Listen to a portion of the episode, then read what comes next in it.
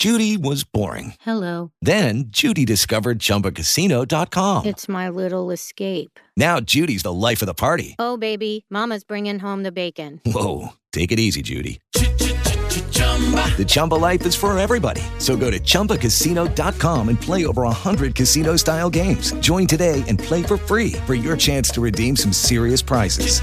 chumba ChumbaCasino.com. No purchase necessary. Void where prohibited by law. 18 plus terms and conditions apply. See website for details. Se ti piace PRN, adorerai PRN Podcast.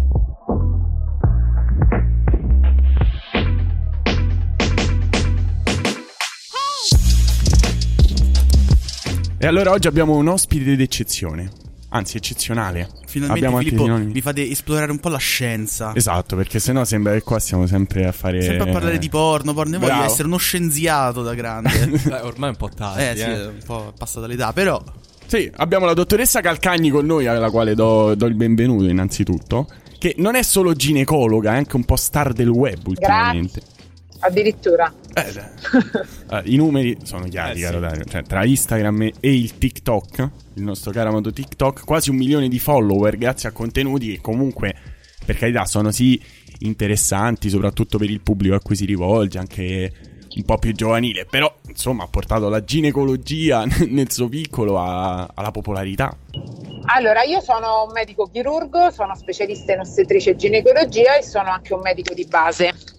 E tutto è iniziato due anni fa esattamente e oggi che è 8 luglio, quindi l'8 luglio di due anni fa io ho pubblicato il mio primo video su TikTok, eh, non a caso oggi, e grazie a mia figlia perché ho tre bambini eh, e ho una ragazza di 12 anni che adesso ha 12 anni che stava su TikTok. Per cui ho iniziato a guardare, ad avvicinarmi a questo mondo per cercare di capire eh, che cosa ci fosse di così interessante e mi sono resa conto che c'era tanta disinformazione, per cui ho iniziato a fare il primo video e gliel'ho fatto vedere e mi ha detto mamma ma chi è che vuoi che veda queste schifezze? Cioè TikTok è fatto per ridere, questa è una palla.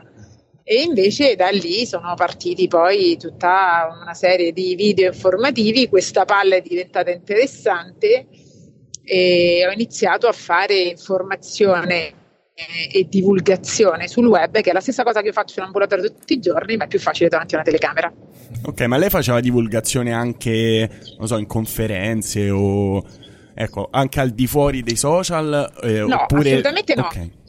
Assolut- assolutamente no, io sono stata dotata naturalmente di una discreta parlantina e di una notevole faccia di corno, si chiama, no? Cioè, quindi diciamo senza vergogna. Per cui la facevo nei consultori, eh, l'ho sempre fatta da ragazzina, ero rappresentante di classe e di istituto ed ero la promotrice dell'educazione sessuale nel mio liceo, che era un liceo eh, bigotto e molto retrogrado dell'entroterra del Frusinate e non l'avevo mai fatta davanti ad un telefono. E ho iniziato però a fare quello che faccio normalmente nel mio ambulatorio, quindi a spiegare le cose che spiego in ambulatorio, i disegnini che io faccio nei miei video, li faccio anche nelle mie pazienti con i miei pazienti in ambulatorio. Ok, quindi diciamo il fine era soltanto quello di essere di divulgazione come canale, non c'era interesse Assolutamente poi, sì. ok. No, no, io ho iniziato tutto veramente per gioco, cioè per, mi sono aperta questo canale TikTok, Instagram ce l'avevo già ma non avevo assolutamente idea di come funzionasse e infatti era un canale fermo lì a poco meno di mille follower ma dove io non pubblicavo perché non ero assolutamente in grado. Ho iniziato così per gioco, più che altro per avere l'account e cercare di capire che cosa facessero i miei figli su TikTok. Ho iniziato a parlare di quello che io faccio, quindi contraccezione, di come è fatto un apparato genitale, ehm, a rispondere alle domande strane che mi venivano poste in ambulatorio ed è stato un boom inaspettato, perché è stato tutto inaspettato. Io non, mi, non, non- avevo intenzione eh, di arrivare a questi numeri. Per me il lavoro tuttora è quello che io faccio in ambulatorio tutti i giorni, cioè non è cambiato niente dal, di, dal mio punto di vista lavorativo, è solo aumentata la mole di lavoro perché oltre al lavoro che faccio in ambulatorio eh, ho anche quello dei social. Un po' una, un po' un influencer. Un po' Eh, sì, Sì, ne- cioè non, è, non è stato nulla studiato a tavolino, io non ho tuttora un programma di eh, pubblicazioni, non ho un editoriale, non ho un'agenzia che mi segue, non ho un social media manager, faccio tutto da sola, proprio perché per me questo deve rimanere il mio canale, cioè è una cosa che io faccio per divertimento ma per informare e divulgare senza scopi di lucro, insomma, cioè non l'ho fatta come professione, non so se, se sono stata, Sì, sì. se mi avete capito, insomma, cioè è veramente iniziato e si vede, si vede dalla qualità dei miei video, si vede dal fatto che io parlo senza filtri, non, mi sono, non sono politically correct, quello che penso dico ed è sempre stato così e sempre continuerà ad essere così. E come ti sei trovata con la community di TikTok? Perché immagino comunque una persona che, ecco, utilizzava poco i social, si è ritrovata comunque eh, sommersa di commenti, di feedback e penso anche dai più giovani perché poi TikTok è utilizzato, sembra un po' un, un boomer in questo momento, però TikTok è un po' frequentata dai cosiddetti giovani. Ehm, E, come è stata accolta secondo, secondo te la tua Allora- pagina, la tua comunicazione? Allora, io allora, dai numeri eh, sembra molto bene. Eh, mancava una figura che facesse questo tipo di divulgazione, che parlasse di sessualità, che parlasse di anatomia senza filtri e in maniera anche semplice per far capire le cose a- alle persone, dare dei consigli che erano un po' anche fuori dal comune. Ehm, allora, uno dei video che ha fatto più scalpore l'anno scorso è stato quello di spostare le mestruazioni prendendo la pillola continuativamente o col progesterone. Già quest'anno, quando l'ho rifatto, è tutto normale, tutto tranquillo. Adesso parlano tutti di spostare la pillola, le mestruazioni col progesterone. Quindi, comunque, eh, dare diciamo dei trucchetti che sono sempre stati del mestiere, renderli fruibili per il resto della popolazione. All'inizio è andato tutto benissimo, poi come sempre c'è qualcuno che disapprova, c'è il gruppo delle mamme che non amano questa comunicazione così diretta eh, nei confronti dei ragazzi e devo dire le prime volte che ci sono stati commenti negativi io ci sono rimasta un po' male perché non me l'aspettavo.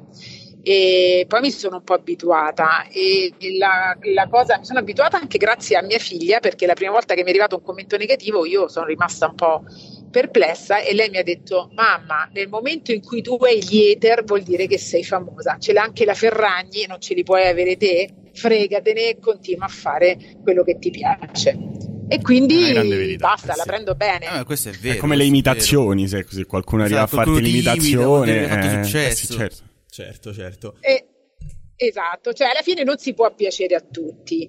E quando si è trattato di Covid, io sono stata una delle prime a dire che le donne in gravidanza si potevano vaccinare, sono stata tacciata per pazza, matta, quella che eh, va radiata, quella che è responsabile della nascita di figli modifi- geneticamente modificati, però dopo qualche mese il Ministero della Salute ha detto vaccinate le donne in gravidanza. Hello, it is Ryan, and I was on a flight the other day playing one of my favorite social spin slot games on chumbacasino.com. I looked over the person sitting next to me, and you know what they were doing? They were also playing Chumba Casino. Coincidence? I think not. Everybody's loving having fun with it. Chumba Casino is home to hundreds of casino style games that you can play for free anytime, anywhere, even at 30,000 feet. So sign up now at chumbacasino.com to claim your free welcome bonus. That's chumbacasino.com and live the Chumba life. No purchase necessary. VGW Group. Void were prohibited by law. See terms and conditions. 18 plus. With the Lucky Land slots, you can get lucky just about anywhere. This is your captain speaking. Uh, we've got clear runway and the weather's fine, but we're just going to circle up here a while and uh, get lucky. No, no, nothing like that. It's just these cash prizes add up quick. So I suggest you sit back, keep your tray table upright, and start getting lucky. Play for free at LuckyLandSlots.com. Are you feeling lucky? No purchase necessary. Void where prohibited by law. 18 plus terms and conditions apply. See website for details. quindi sono stata semplicemente una che l'ha detto un po' prima degli altri, che ha avuto il coraggio di dirlo perché poi alla fine lo pensavamo tutti ma non si diceva. Ma quindi diciamo, secondo lei gli hater o comunque le contestazioni le vengono fatte, quando le vengono fatte, sono più su um, i temi che affronta, nel senso che, ecco, parlando a tanti minori, a tanti ragazzi, a tanti giovani, magari sentirsi parlare in maniera così, chiamiamola cruda, però poi comunque lei è un medico, quindi diciamo, però magari sono argomenti un po' così, che che anche per via della mentalità e tutto quanto magari sono un po' spinosi, oppure per quello che dice, cioè magari perché prende posizione verso appunto l'utilizzo della pillola, ho visto che fa tantissimi video anche sulla gravidanza e tutte le, le, le cose che si possono o non si possono fare, quindi anche Allora, nel merito dico- o è pure solo sul tema, diciamo? No, entrambe, sia per il modo in cui lo dico, sia per gli argomenti che affronto. Eh, io l'ho sempre fatto cercando di anche strappare il sorriso, anche nelle rubriche, che erano la rubrica delle domande aliene, che ha avuto tanto successo, poi alla fine io l'ho lasciata andare perché mi ero stufata di sentirmi dire che schernivo le pazienti. In realtà era per prenderci anche un pochino alla leggera, insomma quello che succede su Paperissima, cioè quando su Paperissima fanno vedere le persone che scivolano e sbattono la testa o fanno le sciocchezze, tutti ridono perché si scherniscono le persone, ma questo non vuol dire che... eh, ci si debba sentire toccati o offesi. Mi sono resa conto ad un certo punto che c'erano delle persone che si sentivano offese e ho smesso di farla. Però era un modo come un altro per rispondere a delle domande che per noi sono assurde e che rimangono senza risposta normalmente. Però almeno erano delle domande a cui poi la risposta veniva data. Certo. E l'ho sempre fatto nel rispetto della privacy, perché non ho mai pubblicato un nome, non ho mai pubblicato un'età, non ho mai detto Anna di Genova di 17 anni mi ha scritto che, per cui non, non mi sembra di aver mai creato difficoltà alle persone che mi scrivono queste domande, ma invece ho dato delle risposte. Quando mi sono resa conto che c'era una parte di community che era disturbata da questo tipo di eh, rubrica, ho smesso di farla semplicemente perché poi alla fine devi anche rispettare eh, il pensiero degli altri. No? Io mi ritengo una persona rispettosa, per cui se mi rendo conto che una cosa disturba o dà fastidio, non è che io la faccia e quindi le domande sciocche rimangono senza risposta. Ci sta, ci sta. Io mi vorrei un attimo concentrare su, insomma, quella categoria di persone di cui abbiamo accennato prima, no? Magari genitori, madri nello specifico, come diceva lei, che non vogliono proprio che si parla di determinati temi più giovani. Secondo me questo è uno poi dei problemi principali, no? Legati all'educazione sessuale in Italia. Che, che ne pensa?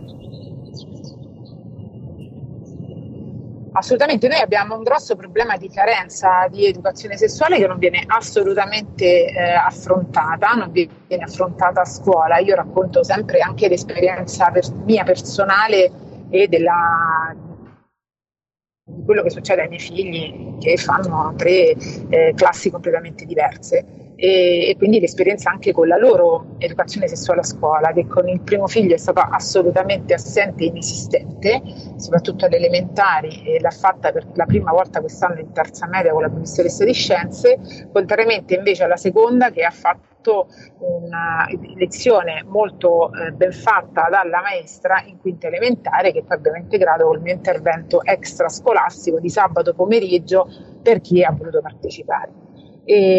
Gross- il grosso problema è la carenza di educazione sessuale, questi ragazzi non hanno assolutamente idea di come sono fatti, non hanno assolutamente idea eh, di come si possa fare contraccezione, non si parla più di condom che invece era una, ehm, che è un contraccettivo di barriera di cui si è tan- parlato tantissimo negli anni 80-90 eh, quando c'è stato il boom delle DS, poi ad un certo punto si è incominciato a non parlarne più, quindi non sanno assolutamente come si utilizza, eh, non sanno che lo devono utilizzare, fanno delle domande eh, che a volte lasciano, fanno sorridere perché ti fanno capire che c'è una profonda ignoranza, ma non nel senso negativo, proprio ignorano come eh, ignoranza nel senso di non sapere eh, alcuni argomenti perché non gli vengono insegnati. È vero e sono d'accordo che il primo insegnamento debba essere fatto in famiglia, ma non tutte le famiglie sono idonee per fare questo tipo di Eh, infatti, informazione. infatti, dottor Silo, volevo proprio chiedere questo, perché secondo me, cioè io mi immagino io in quinta elementare,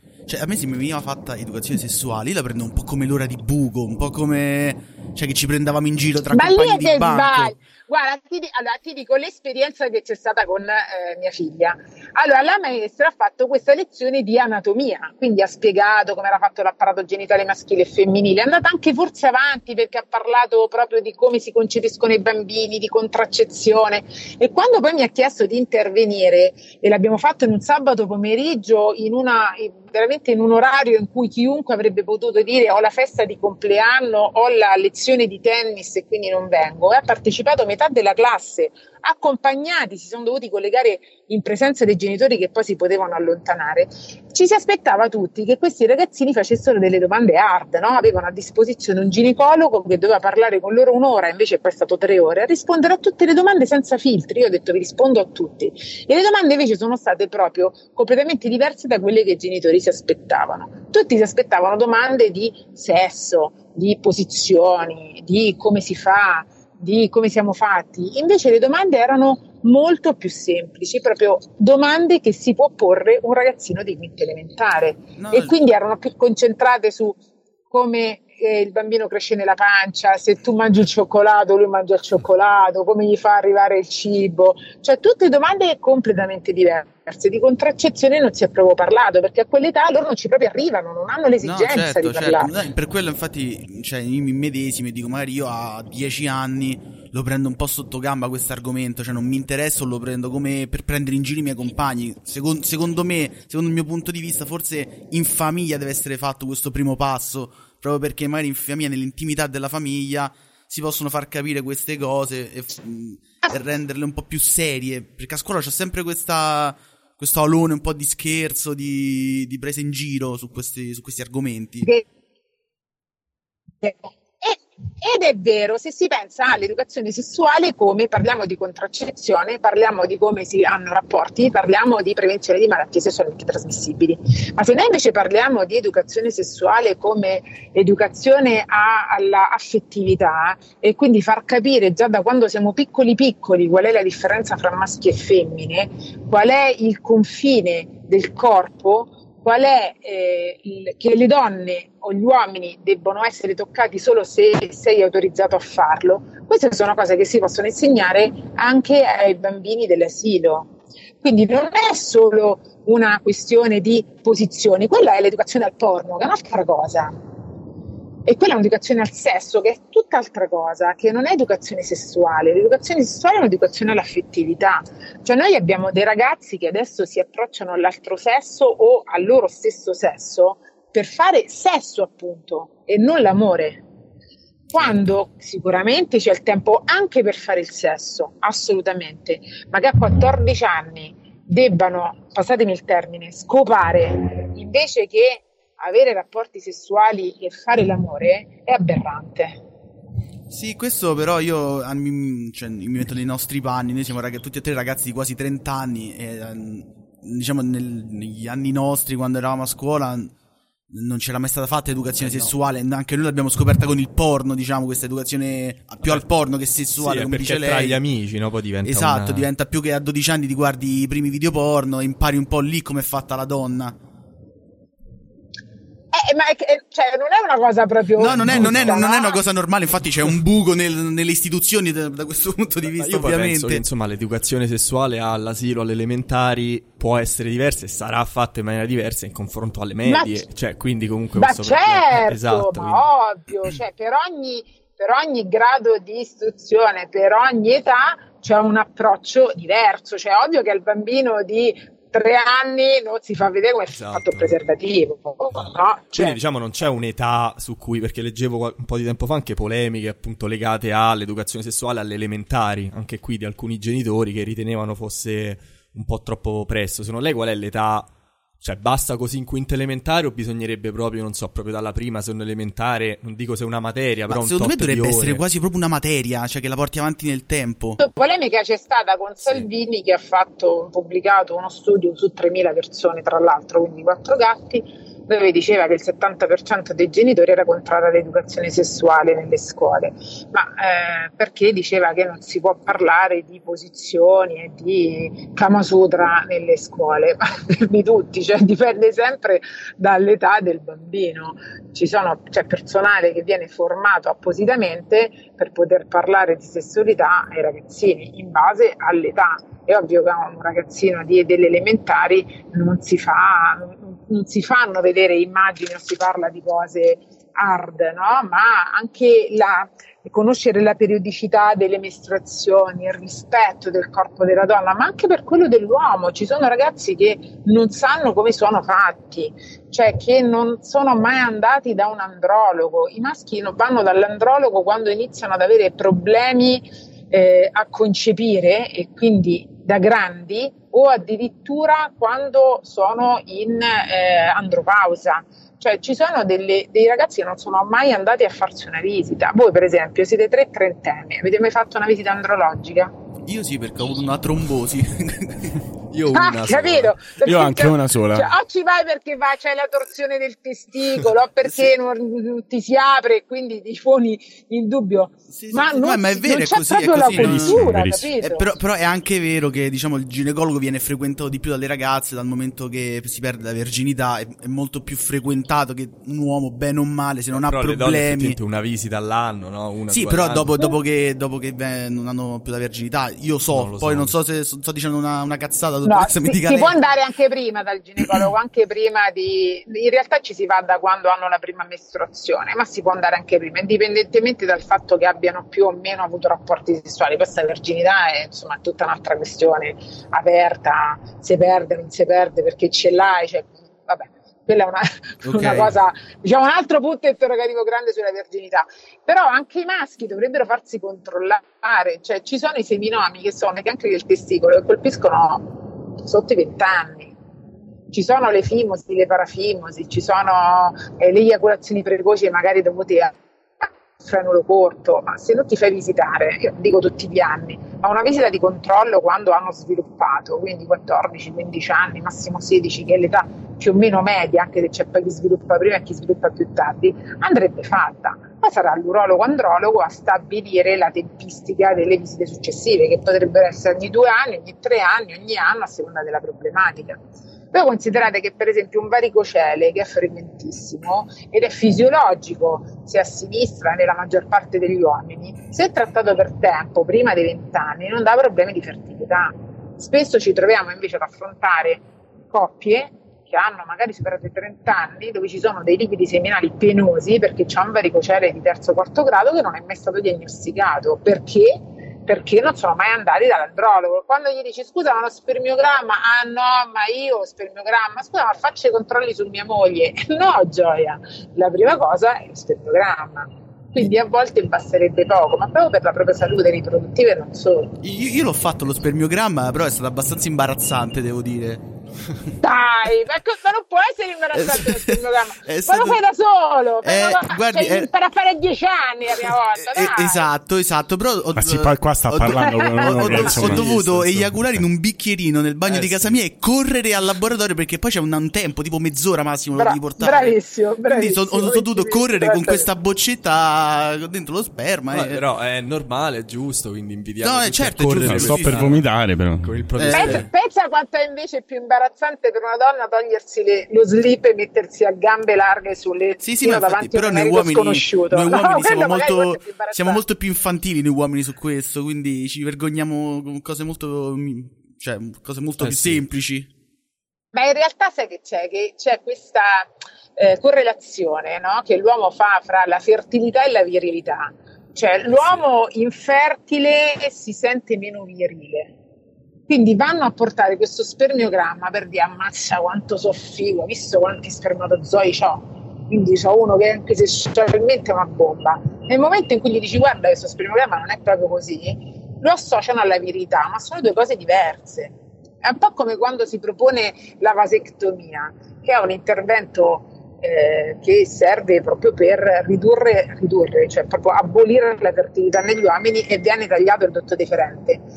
Ma la virilità non c'entra niente, quindi gli uomini non se lo vogliono far fare perché hanno paura che poi non gli si alza più, Esatto. gli si alza lo stesso, Io- io infatti de- Cioè, devo non dire- gli succede niente. Io infatti co- confer- confermo quello che ha detto perché a me mi hanno detto che aveva appunto gli spermatozoi che stavano benissimo, ce n'avevo tantissimi, adesso neanche mi ricordo e mi sono fatto il figo come dice lei per, tipo per una settimana andando in giro a dire Sì, sono lo sperma fortissimo. Esatto. Io posso essere un mostro a letto e essere sterile e viceversa. Essere uno con una fertilità strepitosa e essere una mezza sega sotto le lenzuola. Esatto, esatto, è vero, è vero. Giusto, giustissimo. E continuando questo discorso, a questo punto io parlerò un attimo delle sue pazienti, mh, soprattutto le più giovani, volevo sapere come funziona il rapporto con la madre, se sta all'interno o non sta all'interno dello studio, se è un argomento, diciamo, tra virgolette, di discussione, eh, ha trovato un suo metodo per gestire la cosa, come funziona? Allora, io eh, prima dei social facevo le stesse cose che faccio adesso, quindi ho sempre invitato le mamme delle ragazze ad accomodarsi in sala d'attesa e vi racconto anche per quale motivo, banalissimo. Perché alla mia prima visita ginecologica mia madre è rimasta con me ed è stata, penso, la cosa più imbarazzante della mia vita, rispondere alle domande della ginecologa e cercare di, capito, farmi capire e non farmi capire perché mia madre non sapeva tutto. Eh, certo. Per cui a un certo punto io non sapevo come gestirmi, mi visita con mia madre che guarda e assiste a tutta la visita, ma io ero talmente, tra l'altro ero anche grandicella, avevo 19 anni, ma facevo fatica a dirle mamma per favore esci e quando siamo uscite lei mi ha guardata e mi ha detto ah ti ha visitato, quindi hai avuto rapporti. Io l'ho guardata e gli ho detto mamma sono fidanzata da sei anni, ancora facevi cruciverba secondo te? Cioè, te lo dovevo dire? Perfetto. no?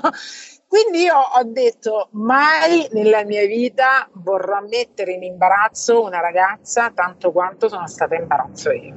Per cui ogni volta che una ragazza viene accompagnata dalla mamma, la mia prima domanda è chi è la paziente cara? La mamma la facciamo accomodare fuori? A meno che non sia la ragazza a insistere perché la mamma sia dentro e devo dire forse meno del 5% delle ragazze si spertica per chiedere la mamma all'interno, tutte mi dicono no no mamma aspettami fuori. C'è qualche mamma che lo prende bene qualche mamma che si disturba e mi dice ma è minorenne. E allora? No, cioè, ma più che altro perché leggi- poi si va incontro magari a un po' di omertà, no? Che magari dicono un po' di bugie per... No, sì, non ai, fa ai- ai- ai fini della visita poi non, non ha senso. e quindi capito faccio i mimi il gioco dei mimi. Cioè parlo ad alta voce e dico allora adesso facciamo l'ecografia sovrapubblica nel frattempo io dico hai avuto rapporti? E quella ti dice sì ok.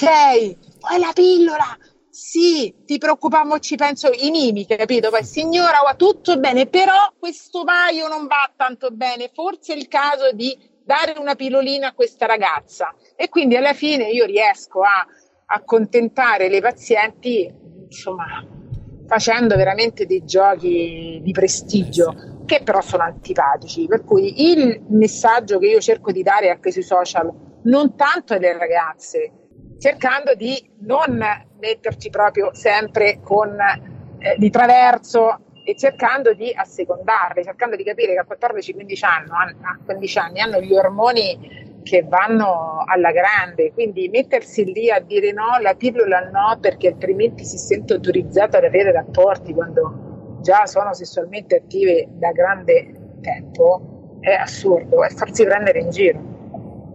Io, dottoressa, volevo fare un passo indietro invece, perché prima avevamo parlato di educazione sessuale. E le, le dico come la penso. Secondo me, il porno non è per forza negativo, nel senso che nel momento in cui l'educazione sessuale viene trattata in maniera diversa già in giovane età, quindi non nel caso attuale, però nel mondo ideale, insomma, nel momento in cui a un ragazzo o a una ragazza vengono dati gli strumenti giusti per capire cosa sta succedendo, capire che si tratta di finzione e tutto quanto, in realtà poi è una dimostrazione pratica, no?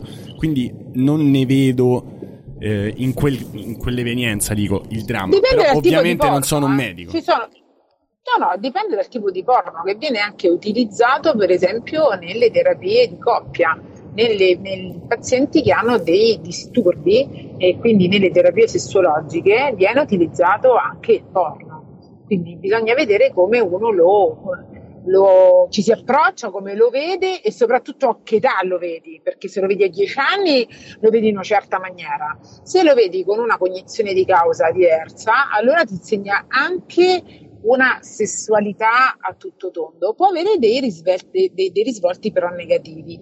Eh, uno dei risvolti negativi che abbiamo visto come ginecologi eh, ultimamente è questa tendenza a omologarsi, no? Cioè tu vedi nel porno tutte queste vulve perfette, vedi tutti questi falli dritti, belli, grandi, giganti. E mica sono tutti così, eh. Nei maschi e nelle donne non sono tutte così perfette. Quindi c'è questo boom delle labbioplastiche di tutte queste ragazze che devono avere la vulva a Barbie con le piccole labbra più piccole delle grandi labbra e quindi che si sottopongono a questi interventi di chirurgia plastica che non sempre vengono fatti in maniera idonea e non sempre sono giusti o corretti.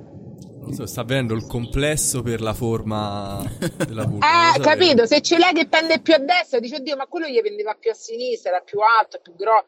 Cioè, da un certo punto di vista sicuramente sì, perché ti dà la possibilità anche di esplorare altre cose, no? Perché altrimenti noi pensiamo solo ad un certo tipo di rapporto, anche di posizione, per carità.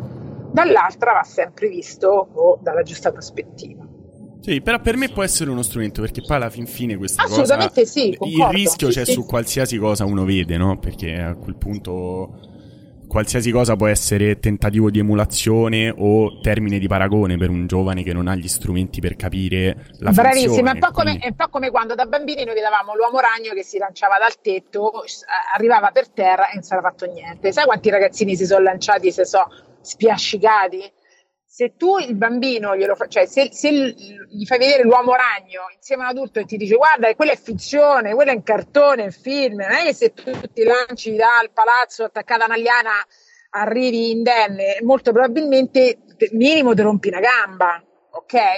È la stessa cosa, quindi se tu guardi il porno con cognizione di causa, con un minimo di preparazione dietro, riesci a vedere il positivo del porno, se no prendi quello che c'è e non sempre sono messaggi positivi. No, no, no, certo. E in tal senso, noi comunque qua abbiamo esplorato nel tempo delle, delle puntate i, i tipi di, parlando di pornografia, i tipi di, di porno più disparato, quindi dal più tranquillo, dal più emulatore della realtà di tutti i giorni, dal pene più piccolo al pene più grande, fino ad arrivare al porno invece estremo ed extreme.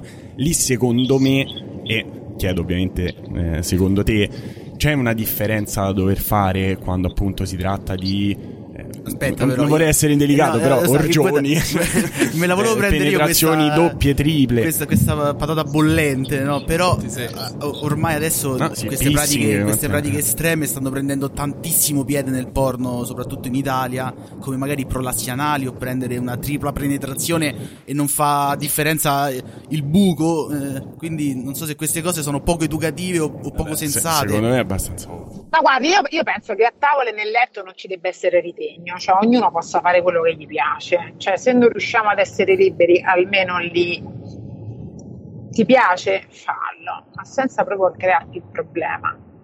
Ripeto, però bisogna sempre avere una cognizione di causa, cioè bisogna avere una preparazione di base precedente, altrimenti si pensa che sia tutto possibile. Non è sempre tutto possibile, però preso con le giuste pinze e guardato dal giusto punto di vista va bene tutto. Ok, quindi diciamo a parità di educazione sessuale va bene qualsiasi tipo di, di contenuto in quel senso.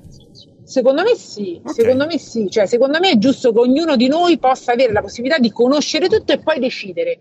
Cioè io lo voglio conoscere, lo voglio sapere e poi decido se applicarlo o no. So- so- so- so- sono d'accordo, però io mh, adesso ho in mente tante scene che mh, abbiamo visto nel tempo, quindi noi trattando di porno, magari di prolassi anali o pro- Poi, prolassi però vaginali. effettivamente non è che siamo cresciuti depravati. Ma guarda, io devo No, dire però è- è proprio roba- è pratico, roba cioè, Non è forte. che sono così esperta, capito? Cioè nel senso che mh, non è No, che però- passo le mie giornate a guardare No, però, però dico, non è, non è, cioè, non è una cosa, sì, invece, non è una cosa palesemente giusta, no? Avere un prolasso anale e usarlo nel porno. Cioè, questo No, vabbè, dico. in realtà è giusto nel porno, perché alla fine... No, Ma, ma- ma- ma dovresti andare da un dottore se hai un prolasso, penso. No, assolutamente. Io quello che ti ho detto, io devo conoscere tutto e poi decidere se è una cosa sana o meno, ma devo avere i mezzi per poterlo fare, quindi devo avere la conoscenza. Se non ho la conoscenza diventa tutto più complicato. Certo. Alla fine, se vuoi un prolasso è come il fumo. Sì, Ti- sai che muori, ma puoi morire. dottore, Bravi- bravissimo, c'è Eh. qualcuno, tu sai che è pericoloso, che puoi morire, puoi fumare, fa come te pare, Bravo, non stai sì, io sì, informato, fai come credi. Certo, noi Cioè dottoressa- è una tua scelta, capito? Però io ti devo informare, quindi è bene che io ti informo che c'è questa possibilità, poi sai che non è una cosa sana, perché io ti ho informato anche su quello, lo vuoi fare, no, problemi tuoi. Certo, certo. Dottoressa, io mh, legando sempre il mondo del porno anche a queste scene estreme, noi appunto qua parlando abbiamo fatto tante puntate, abbiamo anche valutato opzioni, possibilità anche per migliorare questa situazione. Abbiamo parlato spesso anche di messaggi magari prima dei porno, stile un po' come il wrestling, no? Che ti, fan- ti dicono non fare queste cose a casa, sono professionisti. Esatto, Diciamo esatto. soprattutto magari per i video estremi, appunto parliamo di doppio o triple penetrazioni che lo fanno a Anali, fra l'altro. che sono allenate, cioè Sì. insomma sono allenate, fanno dei lavaggi o scene di pissing dove eh, in realtà è tutta acqua, no? hanno bevuto, sono straidrati, quindi è a tutti gli effetti finzione, quindi noi abbiamo proposto questa come possibile via e poi tra l'altro questa è più, più mia, non so se, se loro la condividono troppo. Cioè, il porno è vietato ai minori e siamo d'accordo su questo, però dal, Però, mo- dal momento in cui, non dico un dodicenne, ma un sedicenne comunque ci va, Mm. anche perché ha la necessità di andarci. A- abbassa l'età, basta pure tredicenni, Non- quattordicenni. Sì, eh. però magari ecco già. Cioè, 16 è già minore emancipato, insomma già uno sveglia. non si Esatto. potrebbe ragionare su un porno per i minori, perché comunque tanto sui siti sappiamo che la maggiore età è una finzione, no? La- il fatto che No, devi essere sì, maggiorenne per eh, non è non Ormai abbiamo valore. capito tutti come si fa a cambiare Non ha, le non- date. non ha Sì, vabbè, valore. è come la marijuana che è illegale, dai. sì. Eh, esatto, quindi eh, non si potrebbe valutare in quel senso, anche se ovviamente mi sembra poi una proposta, la gente potrebbe eh, andare fuori di testa, visto che- Porno per... per- Però... Ma tu considera che non vogliono che gli fai educazione sessuale, Eh, sì, giusto. figurati se dici guarda però non ti faccio educazione sessuale, ma ti faccio un porno adatto a loro. Lucky Land Casino asking people what's the weirdest place you've gotten lucky? Lucky? In line at the deli, I guess? Aha, in my dentist's office. More than once, actually. Do I have to say? Yes, you do. In the car before my kids' PTA meeting. Really? Yes. Excuse me, what's the weirdest place you've gotten lucky? I never win and tell. Well, there you have it. You can get lucky anywhere playing at LuckyLandSlots.com. Play for free right now. Are you feeling lucky? No purchase necessary. Void where prohibited by law. 18 plus. Terms and conditions apply. See website for details. With Lucky Land slots, you can get lucky just about anywhere. Dearly beloved, we are gathered here today to. Has anyone seen the bride and groom? Sorry, sorry, we're here. We were getting lucky in the limo and we lost track of time. No, Lucky Land Casino, with cash prizes that add up quicker than a guest registry. In that case, I pronounce you lucky. Play for free at LuckyLandSlots.com. Daily bonuses are waiting. No purchase necessary. Void where prohibited by law. 18 plus. Terms and conditions apply. See website for details. Ma in Italia, ma non siamo pronti, siamo proprio retrogradi. Però, però io la vedo come una cosa giusta perché come, cioè, nel senso, intanto il bambino di 13 anni ci va sui porno. Quindi a questo punto allora facciamo del prodotto per loro. Però lo Stato a quel punto gli dice: Io proponendo il porno per ragazzi, sto incentivando i ragazzi Ma intanto, stessi ma, a ma intanto ci va vedere comunque perché cose. su Pornhub tu c'è scritto ah, sei maggiore di 18 anni, chi ti controlla? Sei 11 anni e ci vai, eh, non, non ti controlla nessuno. Quindi eh, Lo so, però occhio non vede, cuore non duole. Questo è l'Italia. Sì, sì, esatto. Capito? Chiudi, chiudi l'occhio. Cioè, sì. noi siamo in un paese in cui non si può, c'è una libertà di espressione e di stampa finta. Perché dobbiamo tutti dire va bene, così questa cosa non si fa, poi tutti la fanno. Perché, eh, guarda, ho sentito l'al- l'altro giorno un video su TikTok di un, ehm, uno psicologo che diceva: è inutile che cerchiamo di nostri figli alcune cose non si fanno quando la prima cosa che gli insegniamo a fare è a cambiare la data di nascita per accedere all'account di TikTok quando sono piccoli. Perché tu quando fai una cosa del genere li autorizzi a fare una cosa illegale e gli dimostri che se loro imbrogliano riescono a ottenere quello che vogliono. Allora di che cosa parliamo? Certo. Capito? Quindi io sono, posso essere d'accordo con voi sulla possibilità di fare dei porno sociali, cioè dei porno educativi, che poi a quel punto non sono più porno, ma diventano veramente dei video educativi. e tipo tutorial. Sì, è divulgazione senza Bravi- censura. Bravissimo. Ma se voi pensate che io fa- la prima volta che mi hanno bannato e mi hanno addirittura poi chiuso il profilo di TikTok che poi sono riuscita a farmi riaprire, me l'hanno chiuso perché io ho fatto vedere come si metteva un preservativo dal vivo, su, non dal vivo su un pene, Certo, su, certo. una- su un cetriolo o una zucchina, non mi ricordo cosa ci avessi, e c'era accanto a me mio marito, cioè io stavo facendo vedere come si inseriva un preservativo, che è una cosa che dovrebbero sapere tutti e che però è il- uno dei miei video più cliccati su YouTube, che ancora non ha questi, questi filtri e queste grettezze, ma TikTok mi ha chiuso il profilo per, perché per violazione delle linee guida, Appunto, infatti, cioè per nudità sì. e contenuti No, ma perché poi per adulti. non ci dobbiamo cioè per stupire. adulti. Non, non ci dobbiamo stupire parliamo? se poi dopo si sfocia un po' tutto. Che poi era con una cose- zucchina, pensa invece che bello proprio con un cazzo. Capi- porno ma- attori. oh, ma neanche una banana che dici sai vabbè, Eh. magari poteva essere no no io avevo preso proprio avevo anche un urtaggio che non richiamasse troppo Eh no, anche perché diciamo la zucchina media è anche abbastanza importante come Eh, sì, dimensione. quindi- Esatto, neanche ci assomiglia a un pene è reale, no? Perché comunque è molto più grande. No, però dico, a questo punto poi non ci stupiamo, ovviamente, come diciamo spesso, che poi può scattare tutto nella violenza dopo, può diventare in alcuni casi, cioè nel senso che io a 11 anni guardo porno, perché ormai porno eh, nel 90% sembrano violenze sessuali praticamente. non così no, esagerato. non così, no, esagerato con i numeri, però tanto, cioè un buon 40% ragazzi sembra- cioè, sembrano sempre stupri fondamentalmente. bravissimo cioè il messaggio che arriva è proprio sbagliato cioè proprio di donna come oggetto Esatto, Eh, esatto, quello. Quindi poi magari un bambino cioè, di 11 anni che nel tempo lo guarda in continuazione fino alla maggiore età e tutto quanto. Cioè, sarà un caso che poi le violenze sessuali sono comunque aumentate negli anni. Non, non lo so, poi sto entrando in un percorso che non, non ho le competenze, però mi sembra un po' Ma non, lineare. so- ma, ma non solo quello, cioè quello che è aumentato è che è aumentata l'anorgasmia. Ci sono tantissime ragazze che non provano nessun tipo di piacere. Ci sono tantissimi uomini che so, hanno eiaculazioni precoci o problemi di erezione perché si confrontano con quello che vedono, che poi se non ce l'hanno o non si eccitano perché non hanno una strafiga come quella che sta nei porno, perché mica sono tutte così. Cioè le donne hanno anche la cellulite, eh. E ci sono pure quelle un po' cicciotte in giro eppure possono fare tranquillamente sesso senza nessun problema, ma anche l'amore, i rapporti. E ci sono ragazze che non raggiungono l'orgasmo perché hanno sti maschi che vanno lì, capito? Pensano che sono tutte pornoattrici, che vanno lì ah, ah, e urlano come. Capito che ti voglio dire? Cioè, quindi anche, anche il porno va benissimo, però dipende a che età lo affronti. E ci vuole sempre, addirittura ti direi, Mm, genitori, guardatevelo con i vostri figli, cioè spiegategli che quello che si vede, come vedete ehm, i film di azione, di guerra, almeno io così lo faccio, io così faccio con i miei, visto anche magari serie televisive importanti in cui gli ho spiegato che esiste l'omosessualità, che esiste la droga, che esiste quello che uccide, che esiste quello che si lancia col paracadute e si rialza pieno di sangue e non si è fatto nulla, cioè che nella realtà non avviene, ragazzi, non avviene, è finzione quella. Ok? Cerchiamo allora a questo punto di vederceli, se non siamo in grado di fare noi educazione sessuale ai nostri figli, vediamoci porno con i nostri figli cercando di spiegargli insomma che tutto quello che vedono poi è così vero, che tanto è finzione. Eh, certo. A tal proposito, poi. Però ecco, no, volevo giusto per chiudere, se a me mi avessero, cioè i miei genitori mi avessero messo sul divano a farmi vedere un porno con loro, mi sarei sotterrato. Ma io già quando guardavi i film di Natale che ci stava quella con bacio, le no? tette di fuori, mi imbarazzavo.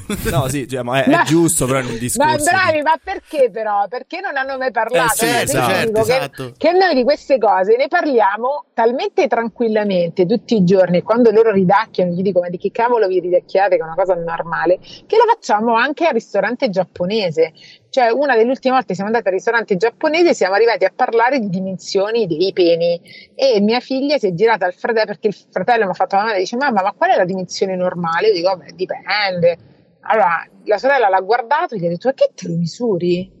E lui così candidamente dice: Beh, certo, tutti i maschi se lo misurano almeno una volta È vero, è vero, ha ragione. Che schifo! Con, con la mia. Con, la, con che te lo misuri? Con la mia squadra. Dice: No, ho preso il centimetro la sarta di mamma. Ah, mamma, che schifo! Capito? Queste, che poi, però, alla fine diventa tutto un ridere, però un modo anche per affrontare Eh l'argomento. sì, è giusto, è giusto. No, parlando Cioè, il, primo invece prima... imbarazzante, il primo ad imbarazzarsi non so i figli, se i genitori, ragazzi. Quando sì, i genitori forse. non è imbarazzata, non si è imbarazzati neanche i figli. Ma quello è ovvio. Dipende come li si educa. Eh sì, infatti noi dal nulla poi vedete un porno, non Esatto. avete mai parlato. eh. No, prima, Eh, tra, tra le esatto, conseguenze della, Magari della- mamma e papà si sono sempre chiusi in bagno, non hanno mai fatto la doccia e, e che li, li hai visti nudi in giro, non si- mamma non, è- non è mai girato in mutande e canottiera, ti dice senti allora tesoro, adesso stasera che film vediamo? Vabbè, un porno. Eh sì, sarebbe un Prende po' colpo, traumatico. Sì, bellissimo però. È una società molto più tranquilla, serena e sì, sì, sì, trasparente. No, prima, tra le conseguenze della pornografia, ha toccato anche l- l'argomento orgasmi e mancanza del raggiungimento dell'orgasmo. Sì. E qua di orgasmi maschili abbiamo già affrontato il tema più volte. Mi sembra anche molto meno complesso invece dell'orgasmo femminile. Ci può fare una panoramica così brevemente? La vagina for dummies. Se dovesse essere un libro. Siamo proprio noi poi. Sì, che poi siamo noi. Cioè, tu, tu- tu, Alessandro, non hai idea dell'orgasmo femminile. Non come ho mai, mai- mai fatto venire una ragazza. Eh, perché ah, ci sono poi. sba- no, non è No, vero. scherzo, scherzo, dico così per fare show. un paio di volte ci sarebbe No, sì, sì, un paio di volte. Un paio di volte ci sono riuscito, dai, diciamo così. Meno male. Po- po- poche volte però, eh, poca roba, poca roba. Eh beh, c'è sempre la Allora- linea sottile tra la finzione e la realtà, poi eh, non lo saprai mai. noi quello non lo scop- quel- bravo, quello non lo scoprirete mai. In realtà ci sono una serie di, di trucchetti per scoprirlo, però io l'ho spoilerato in un paio di video, poi mi hanno detto dottoressa non lo deve dire, perché quelli sono i segreti tra donne. Vabbè, ce li adesso- dica, ce li dica a questo punto. Cioè, come riconoscere un finto orgasmo, fondamentale. Eh no. Ah, non si- ah. Eh, È un, proprio un Ci so- segreto che si tramandano da generazioni. Esatto, da- dalla bisnonne si tramandano questa cosa. allora, l'orgasmo principalmente è clitorideo in una donna e quindi non è vaginale. Poi è anche vero che ci sono donne che hanno orgasmi vaginali, ma perché? Perché il clitoride ha delle terminazioni, cioè la gran parte del corpo clitorideo è vaginale, per cui ci sono donne che con la stimolazione vaginale riescono a raggiungere l'orgasmo perché viene stimolato il corpo del clitoride, non solo il glande che è la parte finale, che è quel cappuccetto che sporge eh, sopra l'uretra che è da dove facciamo la pipì. E adesso c'è tutta una polemica sul esiste il punto G o non esiste il punto G. In realtà questo punto G anche è una zona fantomatica che si trova nella parte anteriore della vagina, alcune donne eh, riescono ad essere stimolate, altre no. Su questo non voglio entrare nel merito perché eh, c'è tutta appunto questa polemica tra chi dice che c'è e chi dice che non c'è. Io di polemiche ne ho piene le scatole, quindi va bene così. Diciamo che ci sono, c'è una zona eh, all'interno del canale vaginale che se stimolata in maniera particolare può creare un piacere più intenso. Ok, ed esiste statisticamente, io lo, lo so che esistono, le vagine sono tutte diverse, eh, ogni persona ha gusti e esigenze diverse, ma statisticamente esiste una maniera per raggiungere l'orgasmo, non dico più facile, però con risultati migliori, cioè più efficace. In realtà che ognuno è, eh, diverso dall'altro, quindi ci sono donne a cui per esempio piace di più la stimolazione orale della glande del clitoride, quelle che invece preferiscono una stimolazione invece vaginale, quelle che preferiscono invece una stimolazione rettale, quindi eh, è, è completamente diverso, no? È come eh, dire, ma c'è una soddisfazione maggiore se ti mangi la pasta al sugo piuttosto che la carbonara? Eh no, perché c'è chi piace la carbonara, chi la pasta al sugo e chi invece non mangia la pasta e preferisce mangiarsi magari una bistecca. Per cui sono cose che vanno sperimentate da persona a persona e da partner a partner, perché quello è il problema, che tu la stessa donna o lo stesso uomo può provare piacere in maniera diversa a seconda del partner. Quindi eh, è più una È cosa proprio una psi- eh, compatibilità. Ma è più una, cosa, è più una cosa psicologica che fisica. No, no, pure punto. fisica immagino, dai. No, non è una questione psicologica, è una questione No, però proprio se dici fisica, a è una me piace più, a, a me piace più magari stimolato oralmente, quello cioè Perché che- magari te sei particolarmente Bravo, sensibile, bravissimo. sensibile- particolarmente sensibile alla- alla che non è lingua. capace, allora Eh, no, perché- aspetta, eh. con quello di prima magari sì, tu sei più bravo a fare altro, eh, Faccio dici un esempio, bene. Alessandro è bravissimo con la lingua, quindi magari una ragazza no, verrà stimolata. Se Filippo avesse il pisello ad uncino, magari potrebbe stimolare quella zona che appunto viene chiamata punto G e quindi Che la ridi? ragazza mi fa ridere, la ragazza verrebbe stimolata principalmente in maniera vaginale. magari. Eh, quindi la Capito? Quindi ragazza. tutto dipende non solo dall'anatomia della, della ragazza in questione, ma anche dalla compatibilità col partner. Ma mi state facendo venire Certo. mille complessi adesso. Io non so più come devo comportarmi. Io non so più se riconoscere gli orgasmi e come considerarli veri o meno. Esatto, mi do la castità adesso. Perché... Il consiglio che io do sempre alle mie partner è provate prima da sole. Se provate da sole quello che vi piace, poi è più facile Comunicarlo. indicare al vostro partner. E certo, perché non tutti sono bravi, no? E allora, e allora qui vogliamo sfadare un po' dei numeri. Me lo dica lei che lei sicuramente lo saprà più di noi. Su, Mm, su, vediamo. su 100 ragazze, quante si masturbano? Ah, i numeri precisi non lo so, ma ti dico adesso tante, fortunatamente, ma pochi lo dicono. C'è stato un incentivo, secondo me. Cioè, più, più della metà.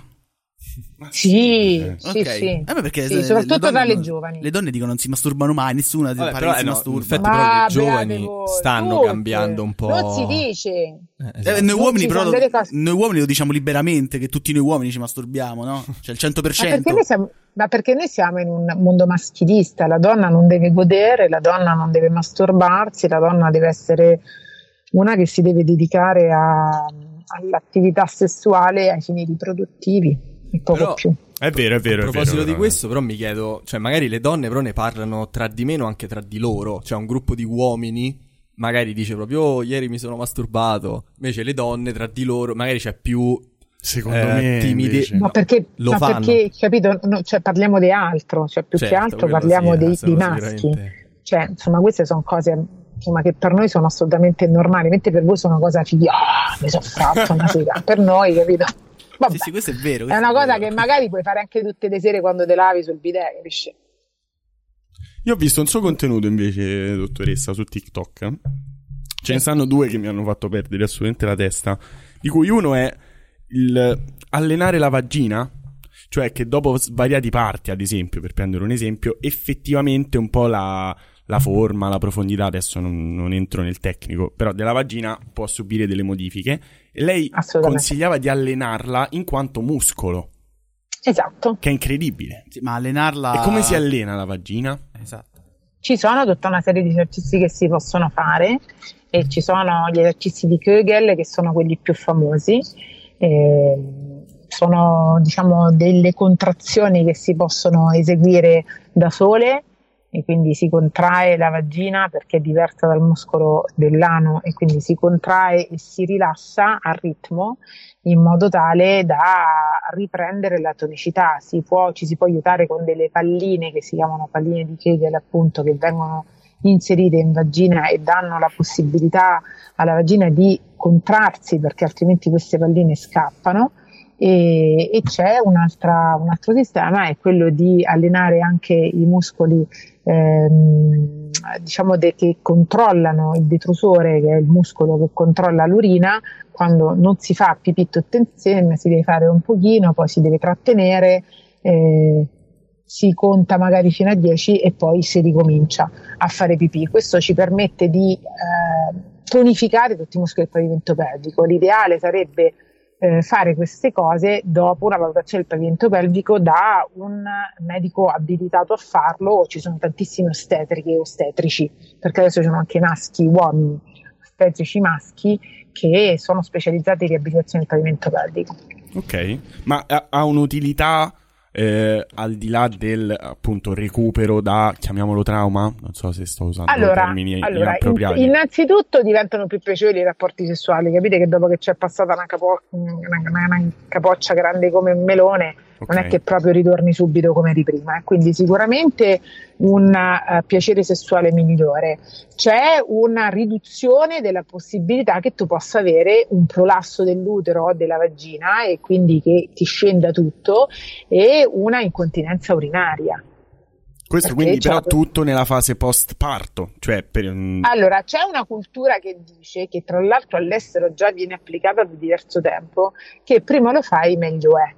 In Italia questa cosa non viene fatta nel postpartum. L'ideale sarebbe fare assolutamente riabilitazione nel postpartum, soprattutto spontaneo, ma anche quindi per via vaginale, ma anche il cesareo nel primo mese dopo il parto perché si ha la restituzione di integrum praticamente in tempi brevissimi. Ma a prescindere da quello lo puoi fare in realtà quando vuoi.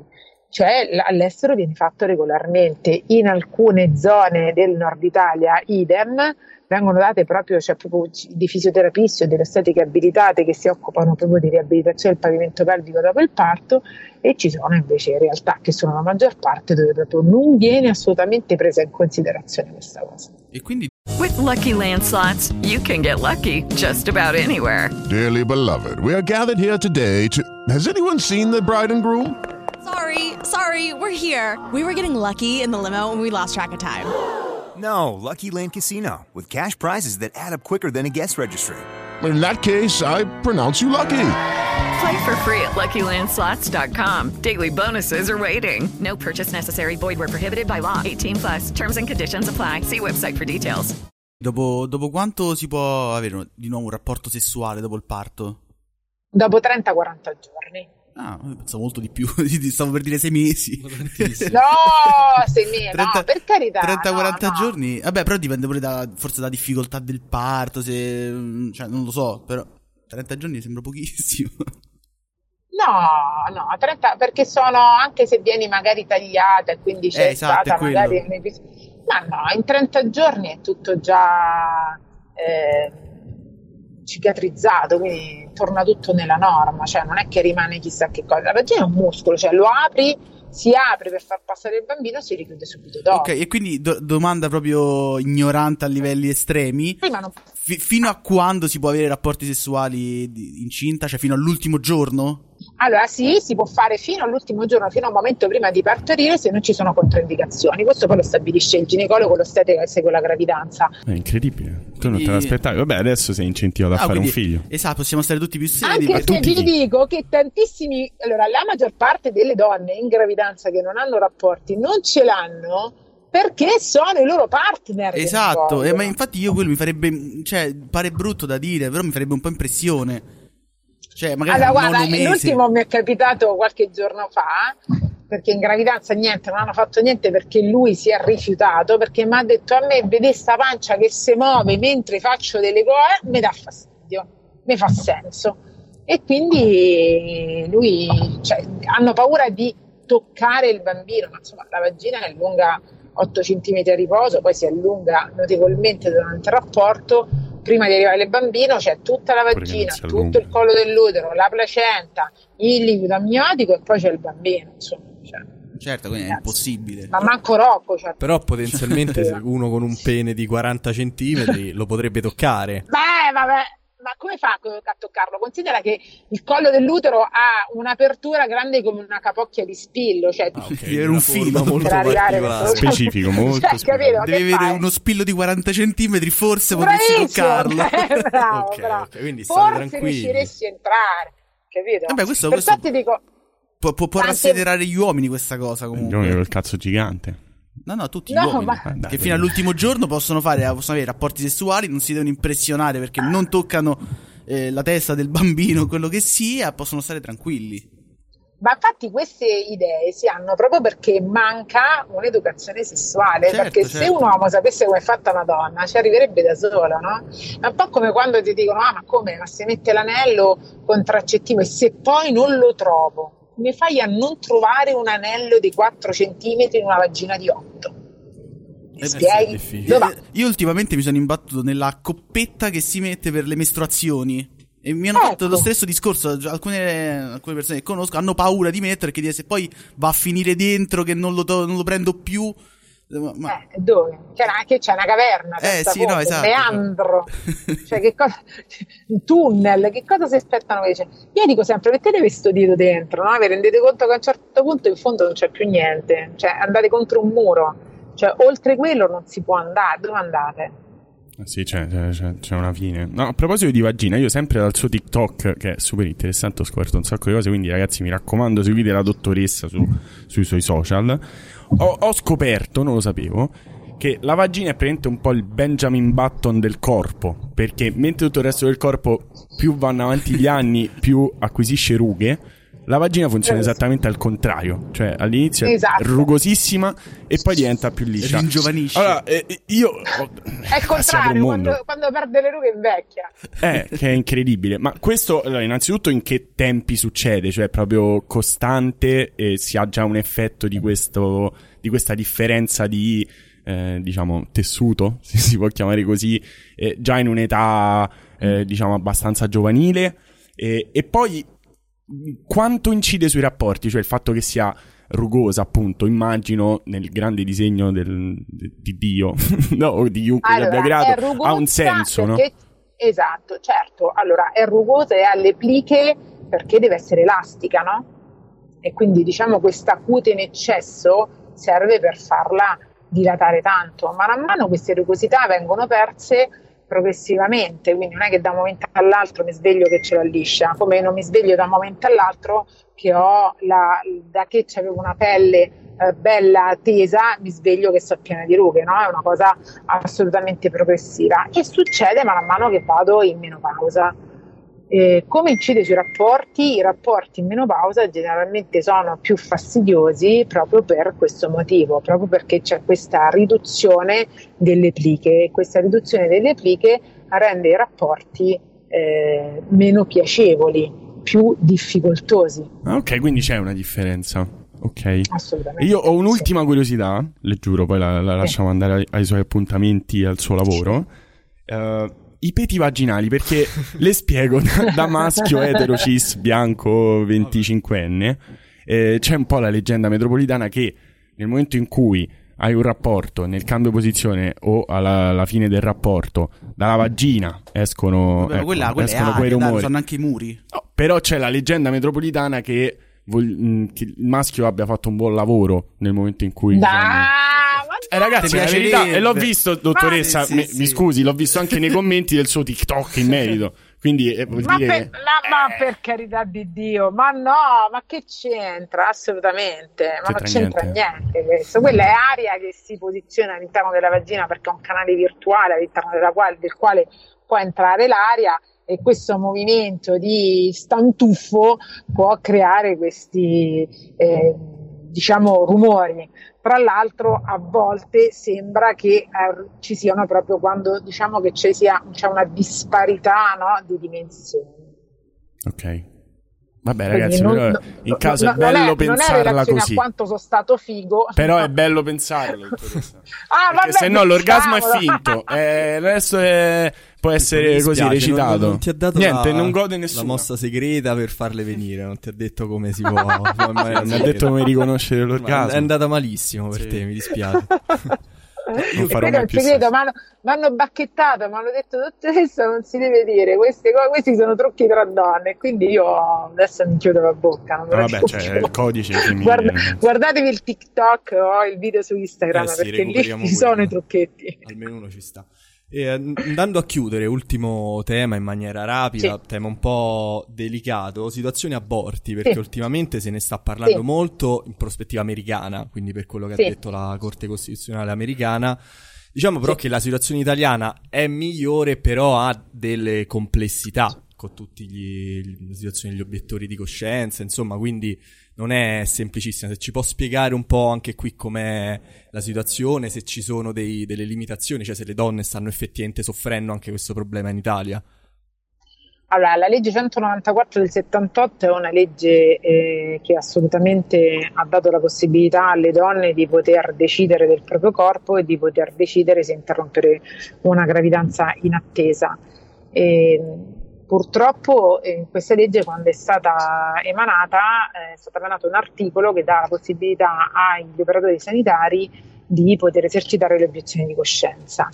L'obiezione di coscienza è stata forse utilizzata in, o viene ancora utilizzata in maniera inopportuna. Dovete considerare che circa il 33% dei medici in Italia è non obiettore, quindi più del 70 per quasi il 70% è invece obiettore di coscienza. L'obiettore di coscienza è quello che non pratica interruzioni di gravidanza. Ehm, non è quindi così semplice per una donna che vuole interrompere riuscire a farlo, soprattutto nei tempi di legge e adesso che c'è la possibilità di utilizzare l'RU 486 di farlo utilizzando appunto la pillola e spesso e volentieri per una mera burocrazia si allungano i tempi e si va a fare l'intervento chirurgico. Ci sono delle realtà in Italia dove le donne sono costrette ad andare all'estero perché non ci sono eh, non obiettori eh, o i centri di interruzione di volontaria di gravidanza sono troppo pochi e non riescono a sopperire a tutte le richieste. In alcuni casi la burocrazia diventa anche molto complicata. Se una donna, per esempio, vuole interrompere una gravidanza perché c'è una malformazione fetale, eh, vengono chiesti dei certificati da parte dell'operatore sanitario, da, del medico e c'è spesso un rimpallamento tra chi deve fare questo certificato, deve essere il ginecologo, deve essere lo psichiatra, quando invece la legge non dice che ci deve essere una specialità, ma dice semplicemente che deve essere certificata da un medico della struttura. Quindi non è sempre così semplice come si può far credere. Eh, è una pratica che in alcuni casi viene anche utilizzata in maniera fin troppo superficiale perché eh, c'è tutto un gruppo di donne che sostengono che una donna debba poter decidere se interrompere una gravidanza perché indesiderata quando la legge invece parla chiaro, cioè la legge dice che la donna autorizzata a interrompere una gravidanza se crea dei problemi sulla sua salute fisica e psichica e quindi la salute fisica e psichica può essere, quindi queste alterazioni sulla salute possono essere semplicemente dichiarate dalla donna entro i primi 90 giorni dopo i primi 90 giorni devono essere certificate da un certificato medico. Okay, si presuppone che una donna quindi che voglia interrompere una gravidanza nei primi 90 giorni eh, non lo faccia perché non mi va di diventare madre, ma perché reputo che portare avanti questa gravidanza creerebbe dei gravi danni a me, sia fisici che psichici. A volte viene utilizzata con molta leggerezza e nella maggior parte dei casi invece ci sono delle motivazioni importanti dietro. Una di quelle situazioni paradossali in cui una cosa è legale, però poi le azioni delle persone la rendono molto nascosta poi in realtà. Esatto, esatto. È una legge ottima, fatta anche molto bene, che si speriamo non venga mai toccata, eh, perché eh, il, il grosso ehm, il grosso problema che sta sorgendo anche negli Stati Uniti è che si, si, pensa, si pensa, che negando o rendendo difficoltoso l'accesso all'aborto si riduca eh, la percentuale di aborti. In realtà no, aumentano semplicemente poi quelli legali, perché tanto le donne hanno sempre abortito nei secoli dei secoli. Per cui per cercare di ridurre l'accesso all'aborto si deve ampliare l'offerta formativa sull'educazione sessuale e l'accesso alla contraccezione, che è cara ancora cioè ci sono delle famiglie che fanno difficoltà a comprare la carta igienica, immaginate a comprare una pillola che costa 19 euro al mese. Certo. Cioè, se noi non diamo la possibilità alle persone di avere accesso alla contraccezione gratuitamente, perché così dovrebbe essere, non possiamo pretendere di ridurre la eh, percentuale di accesso all'interruzione volontaria di gravidanza, perché spesso e volentieri si arriva ad, all'interruzione volontaria di gravidanza per, perché non si conosce il corpo, perché non pensavo potesse succedere, non me l'aspettavo e quindi non avevo i soldi per, non posso comprarla, non posso accedere, anche i preservativi costano un sacco di soldi. Cioè, ma, 1,50 euro a preservativo. Ma, ma, su, ma, su, ma, su, questo anche per gli assorbenti, io trovo assurdo che gli assorbenti non vengano forniti, non vengano dati, perché cioè, non è che la donna sceglie di avere le mestruazioni. È, Bravissimo, è, è un... bravissimo, è la stessa cosa.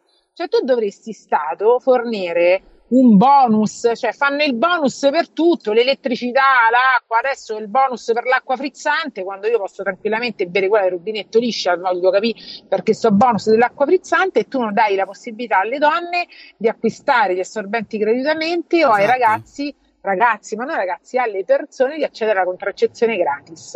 Non si capisce. Eh sì, eh, sicuramente una paradosso, no? come abbiamo detto, poi è molto legato anche all'educazione sessuale, cioè sono tutti discorsi poi che un po' si vanno a, a mischiare tra di loro. Mentre per gli obiettori di coscienza c'è qualcosa che si può fare in questo senso per abbassare un po' la percentuale, per quantomeno fare, non so, un Dovrebbe, 50 50. Dovrebbero eliminare, allora, eh, ognuno, cioè, le, diciamo che la, la, legge ormai è così e quella non si toccherà, però eh, io reputo che l'unica alternativa dovrebbe essere quella di vietare l'obiezione di coscienza a tutto il personale sanitario che lavora nelle strutture pubbliche. Cioè, se vuoi essere obiettore di coscienza, ti fai lo studio privato. Se lavori in ospedale, devi poter garantire l'applicazione di una legge. Ti piaccia o non ti piaccia? L'errore che fanno tante persone è che pensano che il, anche il non obiettore, cioè quello che pratica fisicamente aborti, debba necessariamente essere contento di farlo.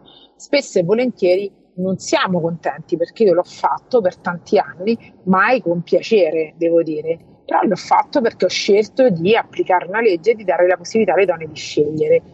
Certo, non è che lo fai con gioia sempre, in, ca- in alcuni casi sì, sei contenta perché aiuti una donna in magari decisioni importanti, in tanti altri casi la prenderesti e le tireresti il collo, però applichi la legge. Esatto, sì, non, non che- dovrebbe essere una decisione del medico, insomma, il medico deve rispettare la legge, vedere se insomma ci sono Esatto, tu parametri. rispetti, è un po' come allora io in un, in un video ho fatto un paragone, no? che tra l'altro non è stato neanche mio, ma mi è stato scritto e da un mio follower che mi ha detto dottoressa io concordo con lei quando dice che a volte non è contenta quando pratica aborti. D'altra parte è come il penalista che eh, deve difendere un mafioso piuttosto che un assassino. Magari non è contento di farlo, magari in cuor suo lo reputa colpevole, ma farà di tutto per farlo assolvere perché il suo compito da avvocato penalista è quello di dargli un giusto processo Esatto, sì, e anche- quindi di applicare la legge. Ed è la stessa cosa, il ginecologo che è non obiettore non deve necessariamente essere concorde con quello che fa la donna, l'importante è che dall'altra parte non si percepisca e che io ti do la possibilità di applicare la legge. Basta, poi quello che penso di te sono cazzi Esatto, miei. sì, anche Cioè, che rimanendo pure nell'ambito medico, c'è un, un dottore, un medico cura anche, non so, un criminale, cioè uno è stato arrestato, fatto- cioè non è che Ma no, si ma fa parte cioè, giuramento di Ippocrate, al di là della nazionalità, è che se- viene il delinquente o c'è il collega medico che lavora in carcere, anch'io ho fatto un'esperienza in carcere, non è che ero contenta di curare l'assassina, capito? certo. Però in quel momento io faccio il medico e non mi è chiesto di curare le persone solo se sono d'accordo con il loro modo di pensare. Io devo applicare la legge, ho deciso di fare una professione, la faccio, poi sono io che faccio i conti con la mia coscienza, con, la- con il mio pensiero.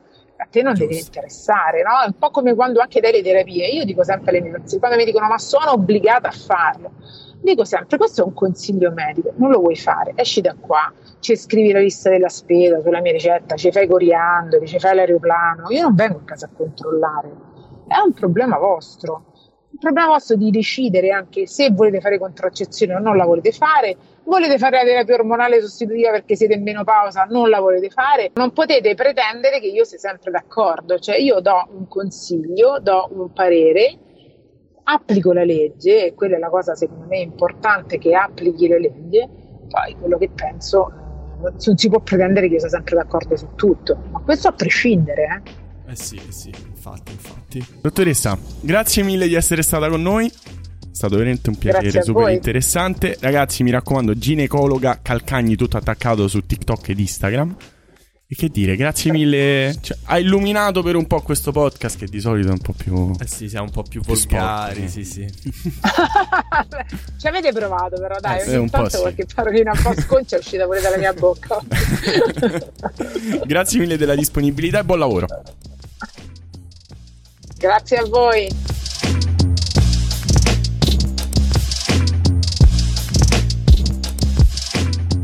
Se hai ancora voglia di PRN, seguici sulla pagina Instagram e visita il sito internet www.prn-nauti.it.